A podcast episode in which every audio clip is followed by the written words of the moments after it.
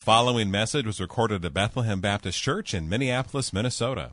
More information can be found online at bethlehem.church. Please turn with me in your Bibles to the book of Acts, chapter 2. Reading this morning verses 1 through 4.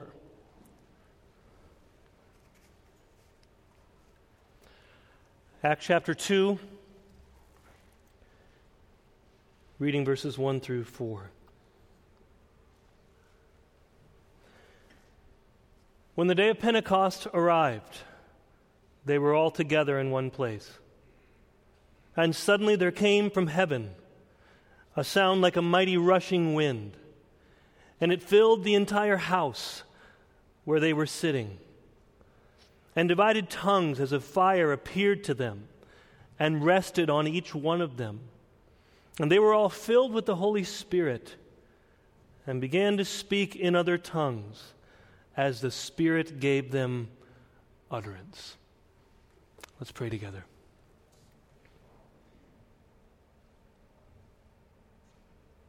Father, we've come to this moment much like in Elijah's day, where the sacrifice was cut, prepared, laid out the altar was made, the sacrifice was made ready. And Lord, that's where we are. The message has been prepared, the songs have been sung, we have planned this moment, we have sought you. But Lord, only you can call the fire down. And that's what we need together as a people a people that are unified in knowing that we need you, a people who are passionate about seeing you act. Because, Lord, not only do we, do we need it, we want it. We want you to move. We want you to lead us. We want you to change us. We want discouragement to be blown away by a mighty rushing wind of your power and presence. God, how we need you to speak to us when we are surrounded by lies, false promises, thinking that an abundant life means an abundance of, of health or wealth or relationships, or whatever it is. We know that you alone came to give life and to give it abundantly. So, would you come? Come, Holy Spirit, in your power.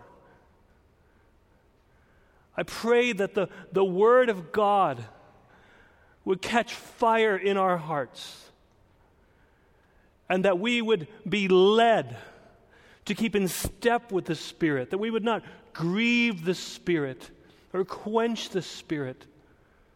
Oh God, I pray now that you would speak and you would move and you would change our hearts. In Jesus' name, amen. As Pastor Brad said, this is the first week of 2021 and one of the, the great rhythms at Bethlehem that I look forward to and, and honestly long for at the start of every year is that we, we start with the dynamic duo of prayer and the Word. And there's nothing greater than that. There's nothing that we as a church should be calling our attention to more than prayer and the Word. As Pastor Brad said, the, the first two weeks are prayer week, first sermon on prayer, next week on the Word, and both of those are coming from Acts chapter 2, verses 1 to 4. And then for MLK Junior Day, we have a sermon on ethnic harmony. Pastor Kenny will be preaching that. And then we have a sermon on the anniversary of Roe v. Wade, Sanctity of Life Sunday, and Pastor John Piper is going to be preaching for us on that Sunday from the North Campus, live streamed here. This week, though, the focus is on prayer. And what is going to seem a little bit strange to you is the title of this sermon is the day of Pentecost and prayer. But I want to call your attention to the fact that in verses 1 to 4, there is no theme of prayer. There is no word for prayer. And that, that is very important to me. The thing that I want you to see right away is verse 1. When the day of Pentecost arrived, they were all together in one place. That is just begging for you to see what's happened in chapter 1, where they've all been together, as Brian Tabb preached last week, that after verses 9 to 11, when Jesus ascends into heaven, what are the disciples doing? Well, we learned in verses 12 to 14, they're praying. In verses 15 and following, they're reading scripture and realizing they, they have to be obedient. They're praying to the Lord during this time. They're replacing Judas with Matthias so that there be 12 disciples, a renewed Israel. And when you come to verse 1, right away there is just a moment of clarity because it does not say, Now, when they had prayed enough, the day of Pentecost came. When they had sought the Lord enough, when they had fasted enough, when they had given enough, when they had obeyed enough, the Lord said, Now I can send the Spirit. It does not say that at all. And that is incredibly significant. Notice what it does say. When the day of Pentecost arrived. That word in the original language is not just made an appearance or arrived, it's the word sum plerao, which means it was fulfilled. The word plerao in the Bible is something was prophesied or predicted by God, and now it's being fulfilled. The word of the prophet spoken here, Jesus comes, fulfills this. This is once again fulfillment. The day of Pentecost did not happen because of prayer, but because of God's providence. We have to understand that, lest we think, well, it's all up to us.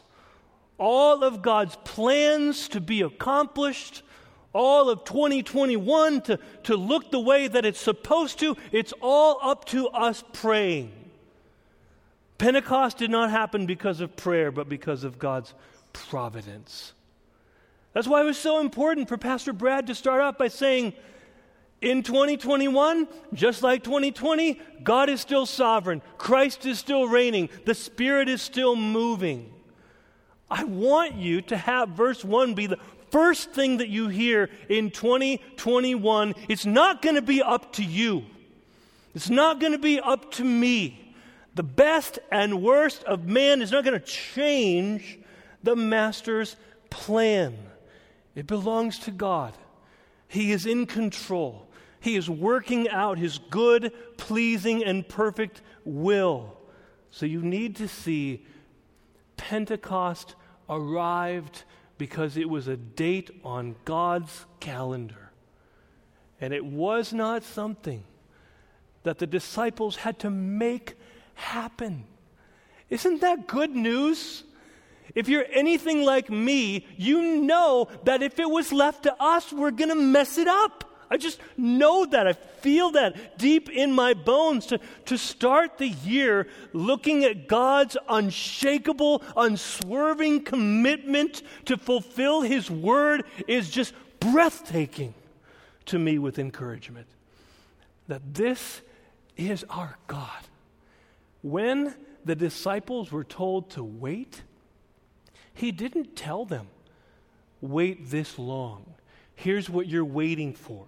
We're going we're going to find out next week why the day of Pentecost and the coming of the Holy Spirit was such a prophetic fulfillment moment. This week, what we're actually doing is we're noting that they were all together in one place still, and that's chapter 1. So, what I want to do is I want to go back. I want to go back to chapter 1, and I want to see with you what have these disciples been doing while they wait. This is where we're going to see the theme of prayer come so powerfully. If Pentecost came because of God's providence, God's plan, God's purpose, and not because they prayed enough, then how are we to understand the relationship between providence and prayer? The day of Pentecost and prayer. Well, this is what you're going to see. Jesus commanded them to wait, to tarry in Jerusalem. Now, what are they doing while they're obeying that commandment to wait? Chapter 1, verses 12 to 14 again. I want you to see it. Then they returned to Jerusalem from the mount called Olivet, which is near Jerusalem, a Sabbath day's journey away. And when they had entered, they went up to the upper room where they were staying Peter and John and James and Andrew, Philip and Thomas, Bartholomew and Matthew, James the son of Alphaeus, and Simon the Zealot, and Judas the son of James. All these, with one accord, were devoting themselves to prayer together with the women and Mary, the mother of Jesus, and his brothers. So, what do you do when you're in a time of waiting? When the Lord has his plan, has his promises, has his purposes, what do we do? Is, is waiting a, a time of passivity, of inaction, of just going about our own business while we wait. That's not what these disciples were doing. Though they were commanded to wait, they were praying. Because for them, they understand that's what it looks like when you're waiting upon the Lord to act. What the early church was united in was understanding Jesus has made promises, He's given us a commission, He's told us to wait. We can't make it happen. But we know that we're not just going to sit around and wait and focus on something else. We know that this is a time for us to be unified and devoted to seeking Him in prayer. You see, what prayer is, you see, this is a community project. It's not just that they're going off on their own individually in praying, they're coming together as a community saying that what we are united about, what we are devoted to, is that we need Jesus to act and we want him to act. We want it more than we want anything else.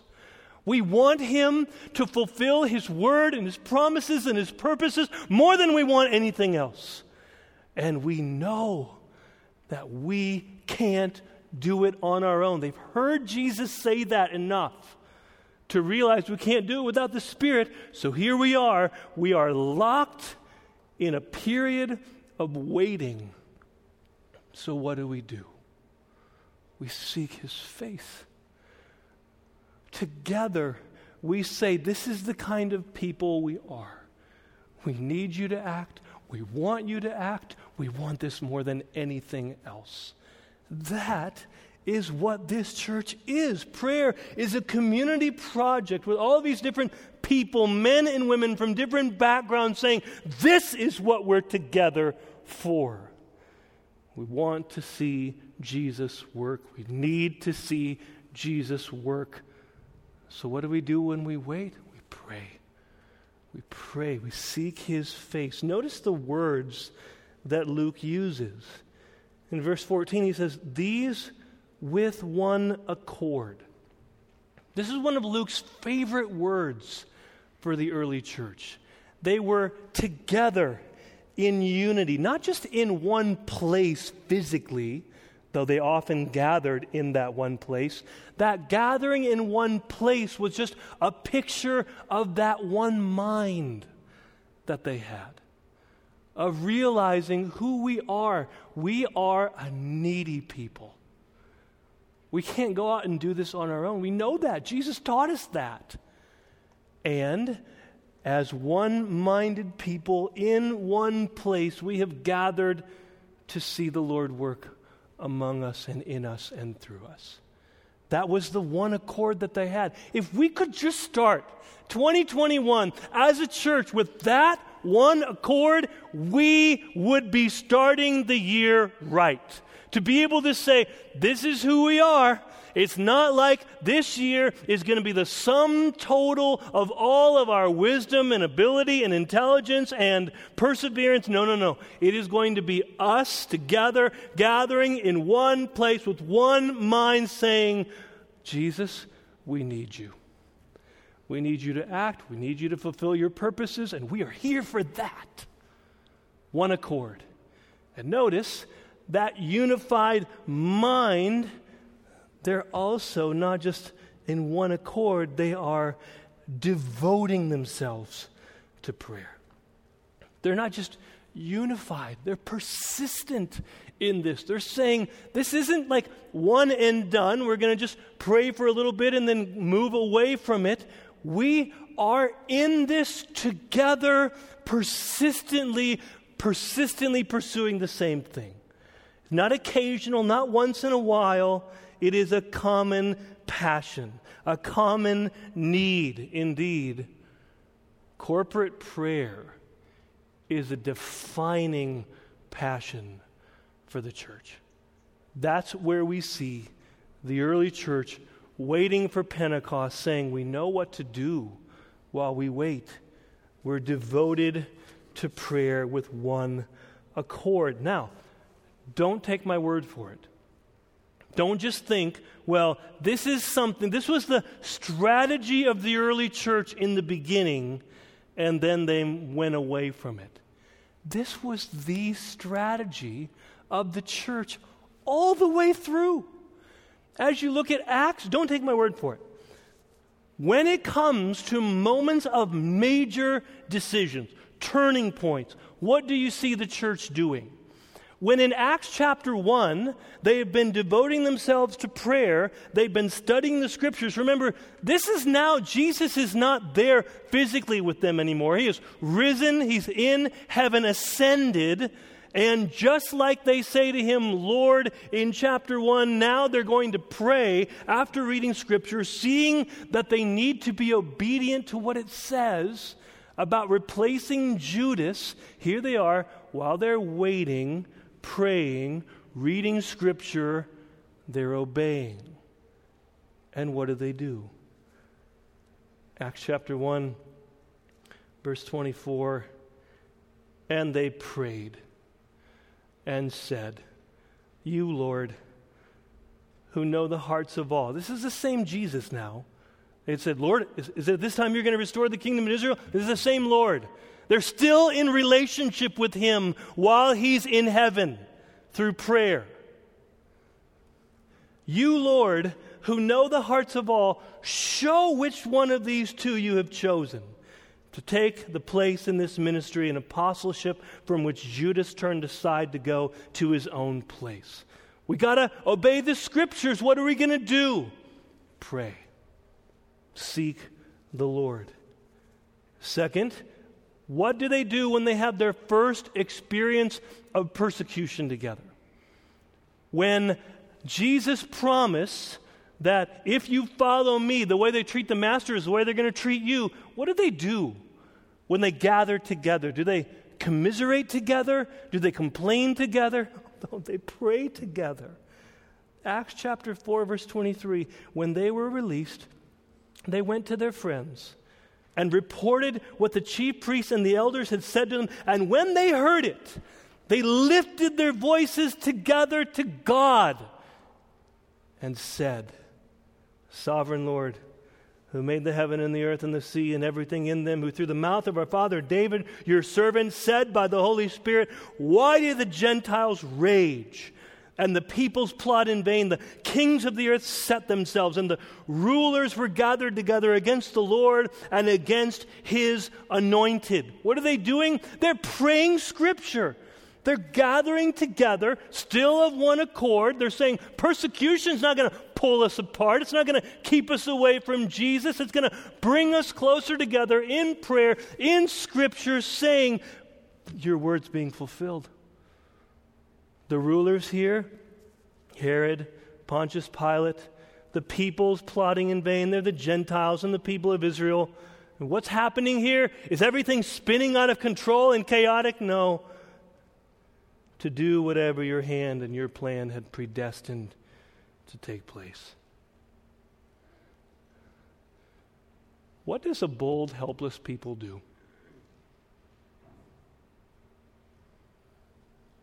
Now, Lord, look upon their threats and grant to your servants to continue to speak your word with all boldness. They didn't even pray for safety or protection.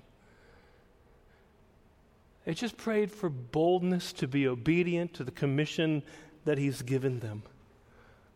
A church that would rather die than disobey can't be stopped. What's going to happen, Lord, is your plan and purpose. So give us boldness while you stretch out your hand to heal, and signs and wonders are performed to the name of your holy servant Jesus. And when they had prayed, the place in which they were gathered together was shaken, and they were all filled with the Holy Spirit and continued to speak the word of God with boldness. What would have happened at this point in church history if the early church had chosen safety and comfort to pray for that rather than to pray for boldness to speak the word of Christ. The rest of Acts would have looked very different. This is a church that knows Jesus, we need you to act. We see everything that's against us. We know that we can't do it on our own. We are still united in prayer and the word. Continue to work. Continue to accomplish your purpose. What happens when they face problems in the congregation? Not just problems from the outside, but now problems from within where there's injustice in their midst. What do they do? They pray. Acts 6, verse 3 Therefore, brothers, pick out from among you seven men of good repute, full of the Spirit and of wisdom, whom we will appoint to this duty. But we will devote ourselves to prayer and to the ministry of the word. That's why we start the year this way devoting ourselves to prayer and the ministry of the word. And what they said pleased the whole gathering, and they chose Stephen, a man full of faith and of the Holy Spirit, and Philip, and Prochorus, and Nicanor, and Timon, and Parmenas, and Nicholas, a proselyte of Antioch. We know if there's an injustice happening here, and the Greek speaking widows are being overlooked, then we are going to appoint people that are Gentile to be leaders as well. That's what the Lord led them to do. These they set before the apostles, and they prayed and laid their hands on them. Isn't it amazing that after they get the answer, after the Lord shows them what to do, and they have these people set up as deacons, it's not like they say, Yay, we have the answer. They do everything in prayer we know that this is not the end. They're not going to be able to do anything without your blessing on them. We don't just want the answer to the question of what to do. We need you to keep working, or else it's not going to work at all. What do they do? When the Samaritans are brought into the church and they're looking for guidance, what do we do? They pray. Acts chapter 8, verses 14 to 17. They lay their hands on them and pray, and they receive the Holy Spirit. What happens when there's a crisis and Peter is imprisoned and about to be executed? What do they do? They pray.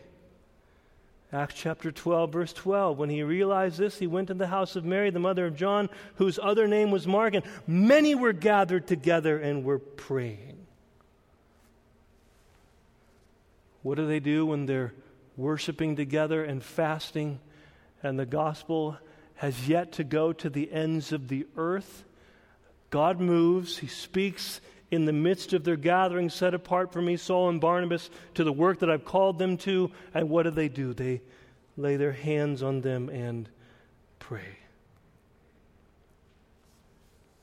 What about when new churches that are planted need pastoral leadership?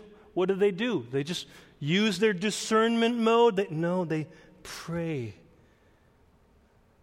They committed them with prayer and fasting to the Lord in whom they had believed. Everything about these disciples keeps sending the same message. We can't do it on our own. We would rather die than disobey. We are of one accord together seeking to obey the Lord's word and desperately praying for Him to act. Don't you want that? This has been so good for me to just bathe in this, marinate in this. Like, Lord, this is what I want. I don't, I don't want a bunch of resolutions about losing weight and all the rest. It's not a bad thing. Don't hear me say that. Like, but this is the best thing.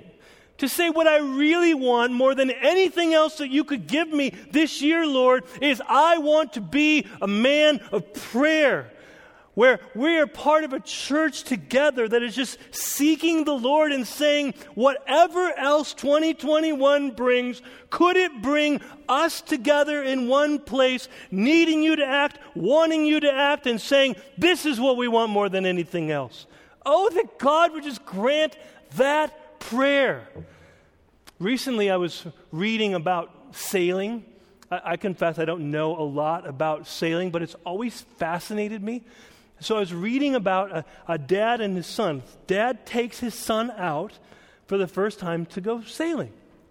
Son doesn't know much about it, and so he's explaining it to him. They get the boat out in the water, and it's not really moving. And the son is like, Dad, where's, where's the wind? How are we going to sail without wind? And, and the son expects the dad's going to be able to answer it. And he says, I don't know. We can't control the wind, son. He says, Dad, what do we do then? We prepare for it by putting up the sail. Like, what a picture of the church. This is what we are. Jesus said, You can't control the wind, it blows where it wills. But we can do something like the disciples were doing. The apostles' strategy before they did anything for the Spirit to move was to say, We're ready when the wind of the Spirit comes because we got our sail up. We are ready for Him to move us. Our hearts are prepared. We're together in one accord saying, We want you to move, Holy Spirit. And the sail is up so that when He does, they're ready to go together. That's what prayer is. And Bethlehem, when you hear about setting up the sail of prayer, what do you think? Just you as an individual? that your goal this year is to spend more time putting the sail up, you're forgetting this is a community project.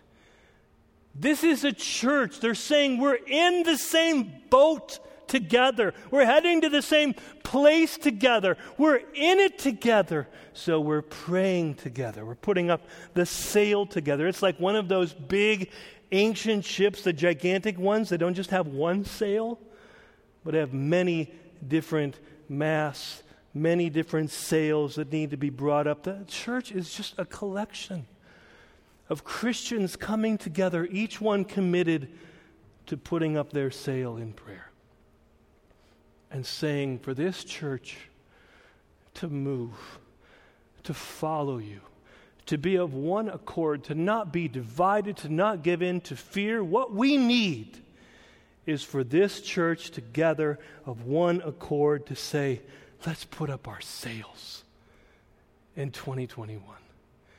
And when the wind of the Spirit blows in answer to prayer, we are going to be united and rejoicing and obeying Him. Now, there, there are ways, there are ways that you can prepare. Prayer is putting up the sail, ready for the wind of the Spirit to blow, but there are ways to take down the sail. So that when the Bible says in 1 Thessalonians 5, do not quench the Spirit. Quenching the Spirit, or Ephesians 4:30, grieving the Spirit, would be when we do what we know that we shouldn't. When we sin. What are we doing? We're grieving the Spirit. We're taking down the sail. We're quenching all of that. When we give our time and attention and energy to other things, what are we doing? We're quenching the Spirit, grieving the Spirit. There are all kinds of ways to tear down the sail and to say, we're not really serious about thinking we need you to move or wanting you to move there are ways to be deeply offensive to the Lord in saying, in a self centered way, Oh, I got this. I don't need to wait for the wind of your spirit to blow. I'm going to go ahead and move on my own. How ridiculously offensive to forget the first lesson that Jesus taught. You can't do this on your own. Apart from me, you can do nothing. You can't move your ship at all without me. So let's repent. I've spent so much time this week repenting. How much of 2020 did I spend with my sail down? How much time did I spend distracted? How much time did I spend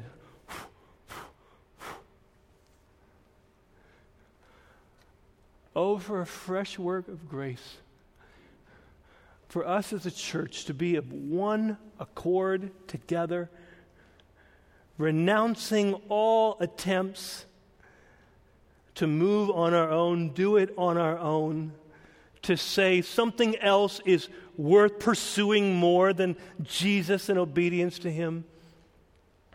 Oh, to be a church collectively, corporately, that says what we want more than anything else when we're gathered together is to have all of our sails up and have the Spirit blow and have us follow. You see, it would be a mistake to think that in the early church, it was only the big moments of decisions, like when they have to replace an apostle, when they have to appoint elders, when they have to appoint elders, deacons. No, no. That word for devoted that you see in chapter 1, verse 14, devoted to prayer, shows up again in Acts 2:42. This has been the text on my heart all week and they devoted themselves to the apostles' teaching, there's the word, and the fellowship. That's us, the koinonia of the church, to be of one accord to the breaking of bread and the prayers. This is the recipe for the early church. It's why the rest of Acts reads the way it does. Because there are people like this. And where did they learn it from? When Jesus commanded them to wait, he didn't command them to pray, he commanded them to wait. Why did they pray? Jesus taught them. Jesus prayed when he was baptized, before the Spirit came upon him. Jesus taught them if you're evil and you know how to good, good, give, good, give good give. Okay, start over. If you're evil and you know how to give good gifts to your children, how much more will your Father give the Holy Spirit to those who ask? They've learned this from Jesus. He spent the whole night in prayer in Luke chapter 6 before he chose the disciples. They've learned this from him. So even when they don't know what to do and about the timing and when it's going to happen, they know what to do. It's part of their DNA. Jesus has taught them. We know to pray. And if Jesus, who had perfect communion with God, needed that much prayer, are we to think that we need less? So please don't think that prayer is somehow just a discipline to master so that we can keep obeying. It's not a discipline to master, it is a relationship to be nurtured. I think when I was first starting out as a Christian, I did not understand prayer rightly. I thought of it as something that I needed to discipline myself to do, and I needed to find strategies for how to do it. And that's not bad. Like, I learned from people, okay, how do I pray? And they taught me ACTS. Remember that? Adore, confess, thanksgiving, supplication. So I did that for a while. That, that was my basic prayer life. When I come into the Lord's presence after doing devotions, I would adore for a while, and then I would confess, and then I would give thanks, and then I would make supplication, let my requests be made known. And then I found, I started to find it just formulaic and dry and duty driven. And then I read Paul Miller that said, prayer is about cultivating a relationship. It's a real living relationship. You don't go home and do that to your wife every day or your, your roommate. Adore them for a while, confess to them for a while, thank them, then request from them. It's part of relationship. And Martyn Lloyd-Jones said the quickest way to quench the spirit is to not obey an impulse to pray. This is what's happening. The Spirit is moving in your life, and He is giving you impulses to pray. And you know the, the impulse to pray is not coming from Satan, and it's not coming from your flesh. It's the Spirit on the move. Give yourself to that. When you have impulses to obey, that's the Spirit moving. Give yourself to that. He, here is the moment of confession for me. We as a family watched Social Dilemma. I don't know how many of you have seen that, but it is one of the scariest things I've ever seen. It talks about artificial intelligence and what the makers of social media and things like that, the, the way they designed it to have the, the new real estate being your attention and competing for that, and what they do to try to get you to stay engaged, to get your attention, all the tricks that they play, all the stuff that they do. They, they found out that what really gets you and keeps you engaged is if they can appeal to fear and anger, and then they even have, you think as Google, like you, you put in something in a search and everybody's seeing the same thing. No, they're not. It is designed for you. You are going to see something based on your usage and who you are and what you like that's different than what other people are seeing and searching. Did you know that? Did you know that the, the makers of social media, what they're doing is trying to get your attention, and they're not trying to get you to worship. They're not at all. And what the Spirit is doing, John 16, 14, is He's taking the things of Jesus and magnifying them, making them known. So the Spirit is at work to call attention to Jesus so that you will worship Him, and everything else is competing for that and saying, we don't want you worshiping. We don't want you praying. We want your attention somewhere else. I think sometimes looking at your phone and allowing it to take you where they want to take you is actually the quickest way to quench the spirit.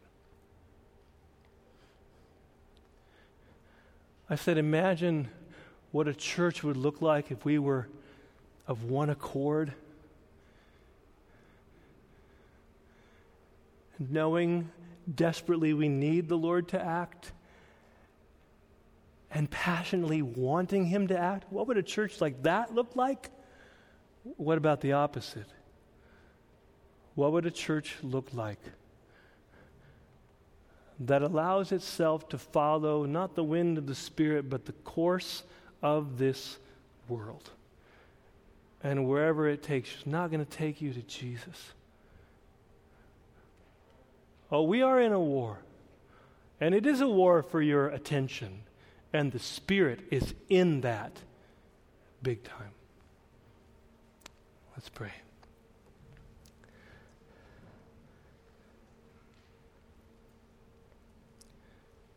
Father, I pray. I pray that you would move in such a way that you, Lord, are now the one before whom all of our hearts lay bare. You see everything about us. You are intimately acquainted with all of our ways, our, our rising up and our lying down. When we come home and when we leave home and when we lie down, when we rise up and when we click and when we watch videos and when we do everything that we do. God, I pray for the grace of repentance this morning. The grace to follow you. The grace that you would be at work so the church would be of one accord together in unison and unity, putting up our sails and wanting you to move and wanting to keep in step with the Spirit and not quench the Spirit or grieve the Spirit. Oh God, we pray that you would find us a prayerful, unified, obedient people, desperately needing you, passionately wanting you to act more than we want anything else. Oh God, help us to obey when the Spirit blows and when the Spirit shines and when the Spirit shows us Christ. Oh God, let us give ourselves to it this year. In Jesus' name, amen. Thank you for listening to this message from Bethlehem Baptist Church in Minneapolis, Minnesota.